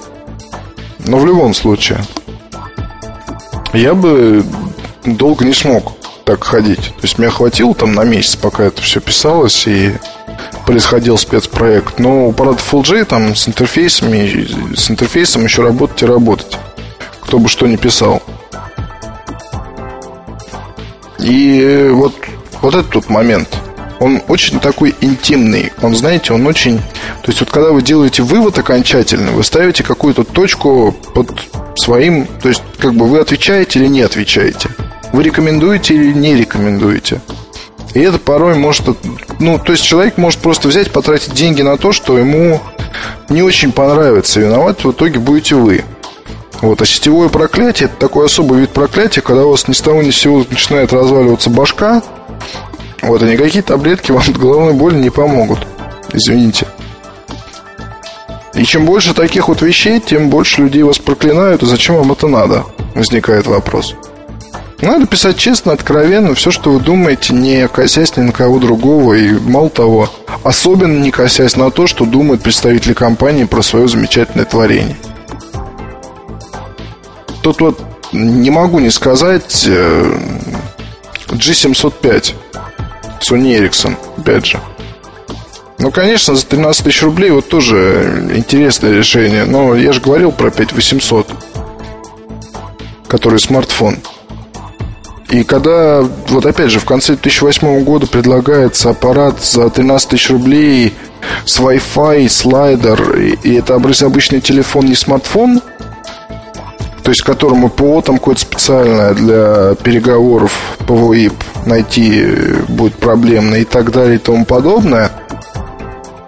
А на рынке есть куча конкурентов, которые смартфоны и за ту же цену предлагают невероятно, невероятное количество дополнительной всякой функциональности. И на некоторых сайтах возникают такие интереснейшие обзоры. Да, я тоже просил G705, это было. Вот, и мне его не дали. То есть, поскольку у нас сейчас компания Sony Ericsson не все там ладно, то а, они предпочитают свои новинки выдавать сайтам другим. Но это ради бога, это их право. Вот другое дело, когда пишут бред. То есть у меня было желание взять и написать просто смесь про то, как в конце 2008 года не надо делать телефон. То есть каким он, каким не должен быть корпоративный телефон, если он корпоративный, а иначе непонятно просто какое. Ну, то это к вопросу тоже поважения и любви к читателям, которые, э, почитав обзор, могут заплатить за это и потом думать, что же я не добавил 2000, не купил там что-то другое. Или не взял там, не знаю, за 11 тысяч какой-нибудь Samsung который тоже смартфон. Вот вам такое вот банальное рассуждалово и игра, которая вам тоже предстоит, наверное, поиграть, если вы решите стать журналистом. То есть нужно быть очень близко к читателю. Вот, а ближе можно быть только если вы сами совершаете покупки. Такой вот закон. Ладно, до встречи на следующей неделе. Пока. MobileReview.com Новости. На выставке Symbian Smartphone Show, которая прошла в Лондоне, засветился смартфон Nokia E63. Он уже известен по слухам, но пока не был официально анонсирован. Nokia E63 бизнес-смартфон в форм-факторе моноблока с интегрированной QWERTY-клавиатурой. Это, по сути, более дешевый вариант Nokia E71. Дизайн тот же, только Nokia E63 несколько крупнее, плюс некоторые клавиши немного изменены. Nokia E63 поддерживает сети UMTS HSDPA, беспроводную связь Wi-Fi и Bluetooth, Bluetooth, в наличии 2-мегапиксельная камера, QVGA-дисплей, слот для карт памяти microSD и 3,5 мм разъем. На конференции PDC 2008 компания Microsoft продемонстрировала новую операционную систему Windows 7. Это платформа для настольных компьютеров, которая заменит Windows Vista. Она совместима с теми же устройствами, драйверами и приложениями, что и предшественница. Среди новых возможностей Windows 7 обновленный пользовательский интерфейс, переработанная панель задач, новая версия браузера, Internet Explorer 8, поддержка мультитач и ряд других функций. Открытая демо-версия Windows 7 запланирована к выпуску в начале 2009 2009 года. Также на мероприятии состоялся анонс специальных версий приложений Microsoft Office Word, Excel, PowerPoint и OneNote. Они позволят осуществлять доступ к документам и редактировать их из браузера, в том числе удаленно.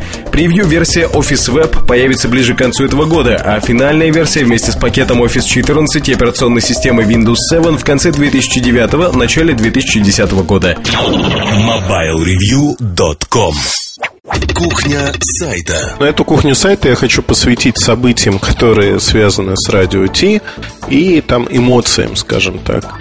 Радио Ти, radio-t.com, либо radio-t.com это один из самых популярных IT-подкастов, который всегда заявлял о том, что это в первую очередь шоу, а не подкаст, из которого можно почерпнуть информацию на ту или иную тему.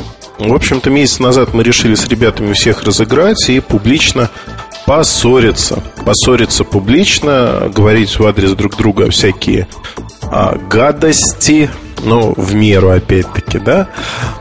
И э, там план действий был согласован, хотя в это многие не верят и говорят, что мы помирились просто в силу непреодолимых обстоятельств и сделали вот такую игру.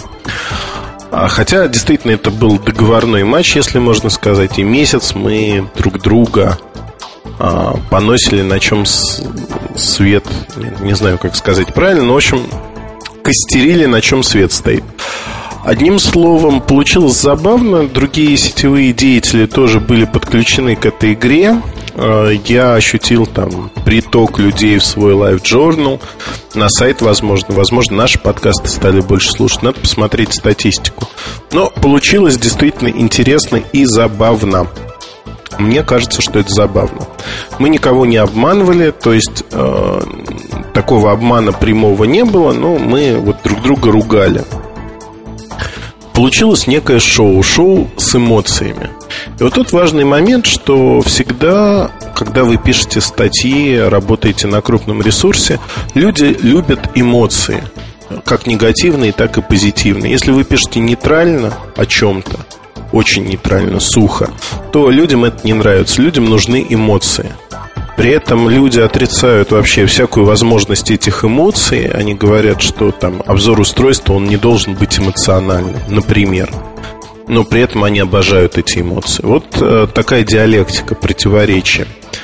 А эмоции ради эмоций не нужны. Не нужно ругать аппарат просто ради того, чтобы вызвать там бурю обсуждений, чтобы люди э, встали грудью на защиту этого телефона. Это лишнее. Честно признаюсь, в работе хватает и так эмоций, которые ну, зашкаливают. Эмоций хватает всегда, потому что ну, люди, они а, не то что пассивные, они инертны, они не успевают всегда поспевать за реальными изменениями ситуации на рынке, когда один производитель, например, становится не таким инновационным, он становится не так а, хорош а, в новых технологиях и предлагает, в общем-то, уже не такие интересные продукты. Но люди помнят его как инновационного и начинают говорить, ну вы что, позвольте, это инновационный производитель, они его защищают, встают грудью. Вообще есть психологический эффект, когда компания начинает э, терять свои позиции на рынке активно, и это видно, в общем-то, невооруженным взглядом уже, возникает такая ситуация, это такой маркер включается, защитить слабого. Многие люди до умопомрачения начинают защищать эту компанию, приводя кучу-кучу-кучу всяких доводов, которые, в общем-то, а, не всегда имеют отношение к делу. Вот э, такие эмоции, они всегда переваливают за край, и для автора, наверное, э, искусственно подогревать эмоции, ну, не имеет смысла. Если вы делаете свою работу, эмоции все равно будут. Будут всегда, и вас кинет камнем не один десяток человек, защитит вас тоже не один десяток человек. То есть столкновение вот этих эмоций будет происходить постоянно. В общем-то, поэтому мой совет, не бойтесь эмоциональных э, обзоров, эмоциональных ремарок, просто старайтесь делать так, чтобы эмоции не перехлестывали через край. Но приведу простой пример. Там обзоры последних телефонов от Sony Ericsson. Я читаю много форумов, читаю сообщений на различных досках, общаюсь с нашими читателями. И, а, честно, вот выдерживаю, выдерживаю долгий срок, и, наверное, обзоры становятся не такими едкими, а там за месяц, за два я убираю много-много эмоциональных моментов, хотя они остаются эмоциональными. Мне действительно обидно, что компания, в общем-то, своими руками хоронит свое будущее. Ну, фактически уже закопала несколько моделей. Ну, те модели, которые выходят, ну, это тихий-тихий ужас. Ужас связан с тем, что, ну, там много действий, да, на хорошие массовые продукты, которые должны продаваться массово, ставится цена процентов на 40 дороже, чем должна быть, и дороже всех конкурентов, естественно. И как тут не быть эмоциональным? Ну, позвольте. В общем-то, это называлось во все времена вредительством. Но если в компании считают иначе, почему бы не выступить эмоционально и не сказать об этом? В эмоциях, если они подкрепляются фактами, нет ничего плохого, ровным счетом. Другое дело, что часто читатели отказывают в возможности для журналиста быть эмоциональным. Они представляют журналиста как некого совершенно такого серого неэмоционального субъекта, который сидит и как робот что-то выдает для них. Это далеко не так. Все мы живые люди, все мы эмоциональны и хотим быть эмоциональными. Мне кажется, без эмоций, вот без этого пышного крема эмоций, жизнь вообще скучная и однообразна. Ну, как можно быть неэмоциональным, если там какая-то фишка в телефоне тебя действительно вот тронула, восхитила, по-человечески приятно? Да за эту фишку можно многое простить. Ну, нам это пример Sony Ericsson W980. Ну, телефон с фишками, там, с подсветочкой, с таким вот а, социальным неким зарядом. Интересный. Да, интересный аппарат, хороший. Хороший именно в силу вот этих своих фишечек. Фишечками искупается высокая цена, искупается ряд недостатков. Все дело в фишках. Но, извините, когда продают унылое, не знаю, там, серое нечто без фишек и вот за большие деньги, ну, это неинтересно. Честно, неинтересно. Тут эмоции, они позволительны, они нужны, они показывают отношение автора к проблематике. Автор всегда, по сути, субъективен. Он всегда пропагандирует свои личные взгляды. Это всегда было, это всегда будет. Кто-то об этом говорит, кто-то не говорит. Суть от этого не изменяется нисколечки. Вот ни на йоту не меняется суть.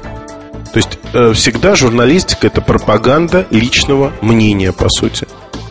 Проблема есть другая, что у людей зачастую нет личного мнения. То есть а его нету. Я знаю, там это не коллеги, так э, приблудные дети на рынке, которые там ловят каждое мое слово и, в общем-то, пишут по этим словам и делают выводы, иногда меняя свои выводы на диаметрально противоположные, в зависимости от того, что я сказал. А, это замечательное свойство мимикрии, но оно не обеспечивает э, выживание на рынке. И, в общем-то, с эмоциональной точки зрения там заряд эмоций ноль, потому что это перепев чужого. Иметь свое мнение, мне кажется, это также крайне важно, как и иметь э, эмоциональную окраску материалов. Вот э, градация эмоций, она может варьироваться. Это может быть очень спокойный, практически нейтральный материал. Это может быть положительно окрашенный материал, негативно окрашенный материал. Главное, чтобы в этом материале чувствовался человек. Если человек чувствуется, все прекрасно. Если человека нет, ну, это неинтересно, это вот уныло. Люди хотят общаться с людьми, они не хотят общаться с роботами. То есть вот тут эмоции нужны, эмоции важны. А, наверное, э, это умение приходит каждому журналисту со временем. Умение вовремя рассказать смешную или забавную просто историю из жизни. Вернуть эту историю в канву повествования о том или ином устройстве. Посмотреть э, на пресс-конференцию не с той точки зрения, с которой смотрит на нее там подавляющее большинство коллег. То есть найти свою изюминку и не останавливаться в поиске. То есть не вот зафиксироваться жестко, вот я пишу в таком-то формате и все. Это же жутко, когда человек зафиксирован в одном формате и начинает ассоциироваться с ним. Мне там очень часто говорят э, некоторые люди, что «О, а вам не стыдно копировать, значит, э, стиль Кузьмина?» Знаете, ну, во-первых, я не копирую стиль Кузьмина, он у меня совершенно другой. Но тот факт, что мои статьи, обзоры, записи в дневнике, еще там ряд прозы, ну, произведений по разряду проза, допустим так, они отличаются друг от друга по стилю написания, вообще отличаются сильно. То есть вот если э, считать, что это так, да, я как бы копирую кого-то всегда, наверное. Но вот эта однобокость, лини, линейное, точнее, мышление читателя, оно убивает, потому что, ну, почему я должен писать всегда в одном стиле? Потому что читатель так привык. Да пусть напряжется, пусть напряжется и начнет понимать, что человек, он не линейный и может писать совершенно в разном стиле. Что-то может нравиться, что-то не нравится, это уже дело другое. Но отрицать саму возможность писать как-то иначе – это глупость несусветная каждый журналист должен пробовать себя в совершенно разных амплуа. И а, если журналист не пробует себя в разных амплуа, вот это уже плохо.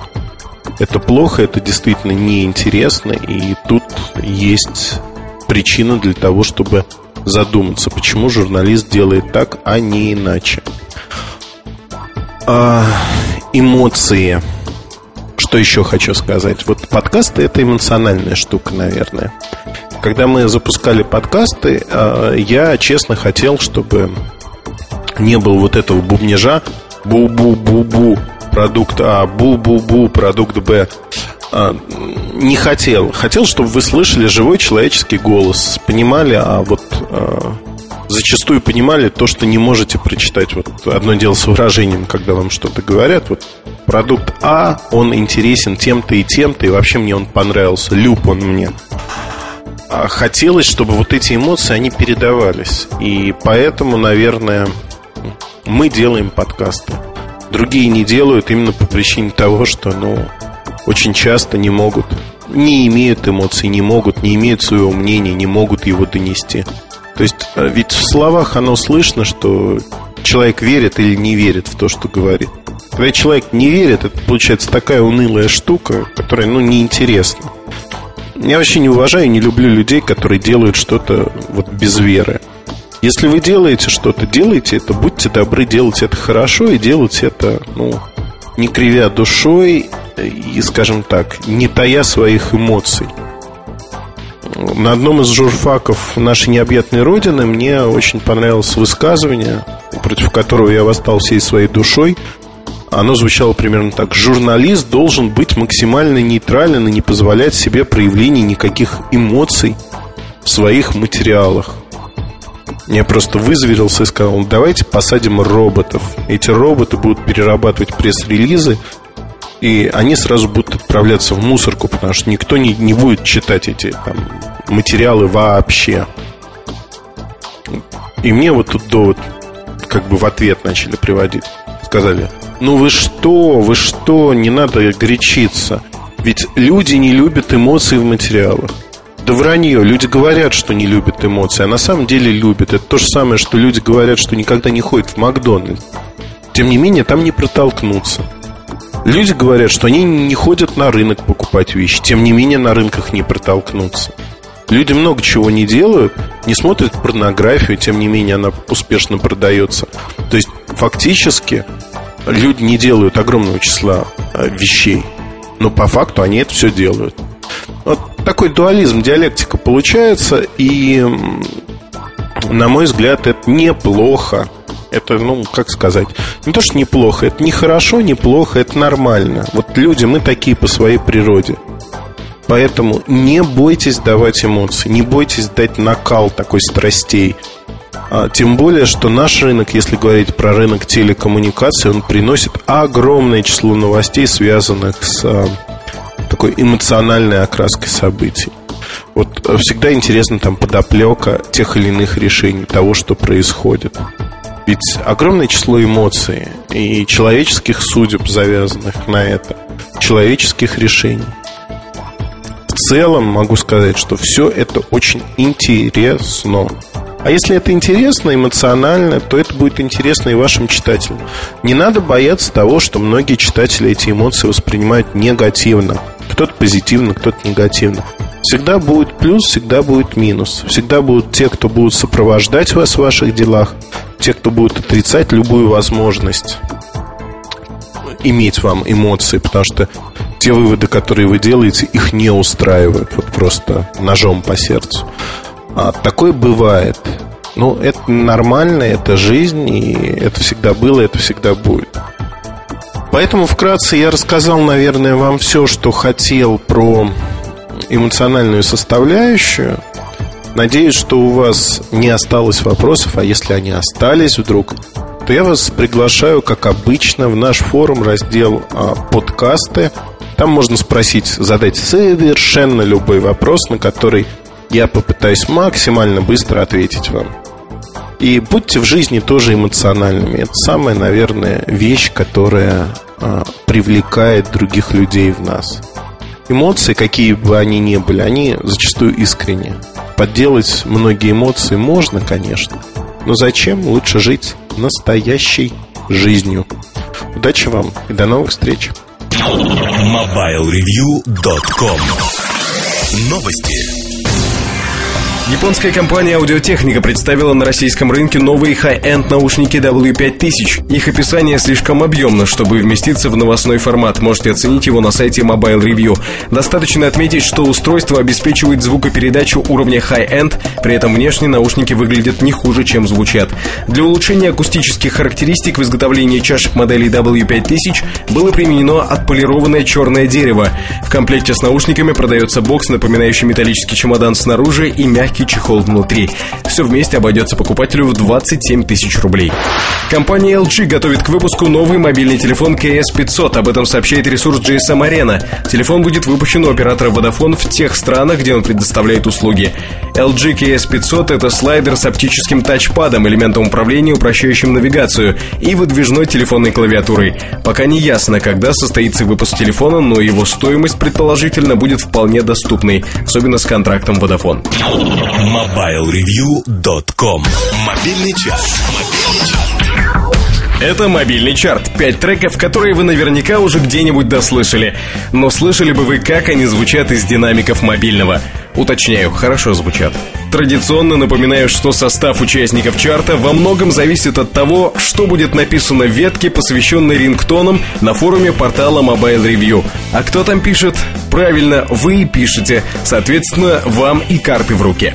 Есть такая река в Греции, Илис. Ну, то есть сейчас, может, уже и нет, но в Древней Греции, как сейчас помню, была. Кроме меня, факт существования такого наименования зафиксировали А. Словари, Б. Работники турбизнеса. Поэтому теперь в Греции очень много, да что там, дофига, отелей, ресторанов и всего прочего разного с названием Илис. А в нашем чарте одноименная тема в оркестровом исполнении. Пятое место.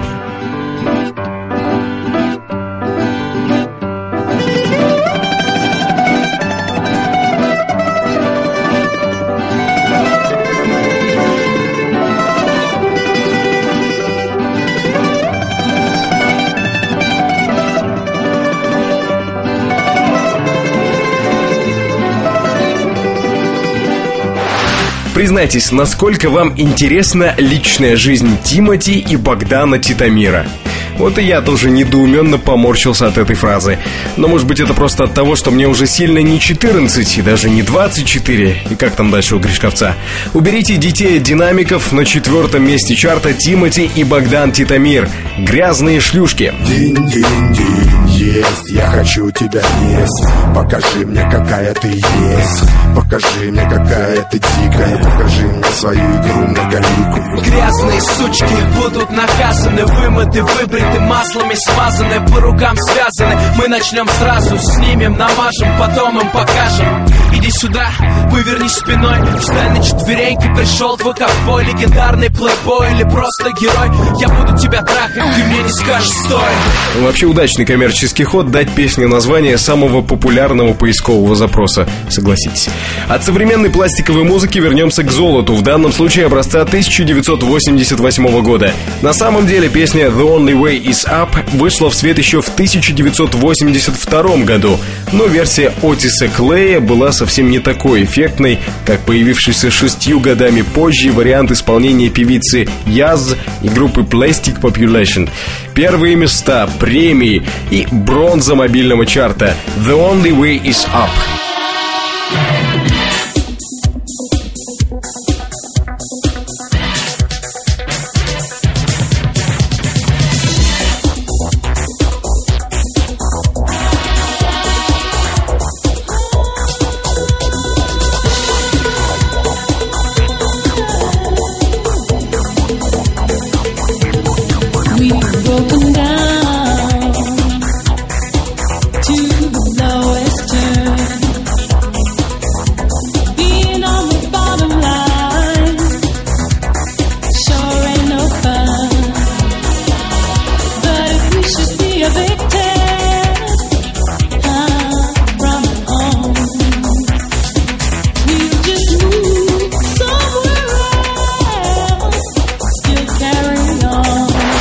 Теперь все по-серьезному. Слова Бертольда Брехта, музыка Курта Вайля, произведение носит название «Песня Алабамы».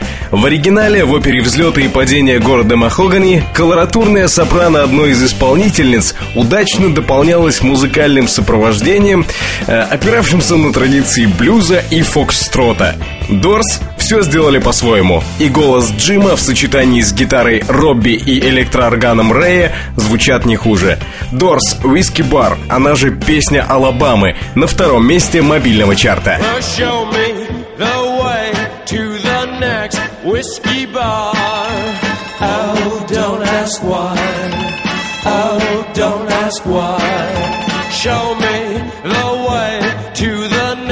whiskey. Oh, ask why. Oh, don't ask why. For if we don't find the next whiskey bar, I tell you we must die. I tell you we must die. I tell you, I tell you, I tell you we must die. В судьбе композитора Клауса Баддлта в свое время принял участие легендарный Ханс Циммер. Может быть, потом он и жалел о том, что помог молодому таланту продвинуться. Баддлт наверняка хоть пару раз да перехватил контракт на саундтрек фильму своего благодетеля, но нужно отметить, что гении частенько работали вместе. Первое место мобильного чарта сегодня занимает трек, выполненный Клаусом Баддлтом лично, без Циммера. «Пираты Карибского моря» «He's a Pirate».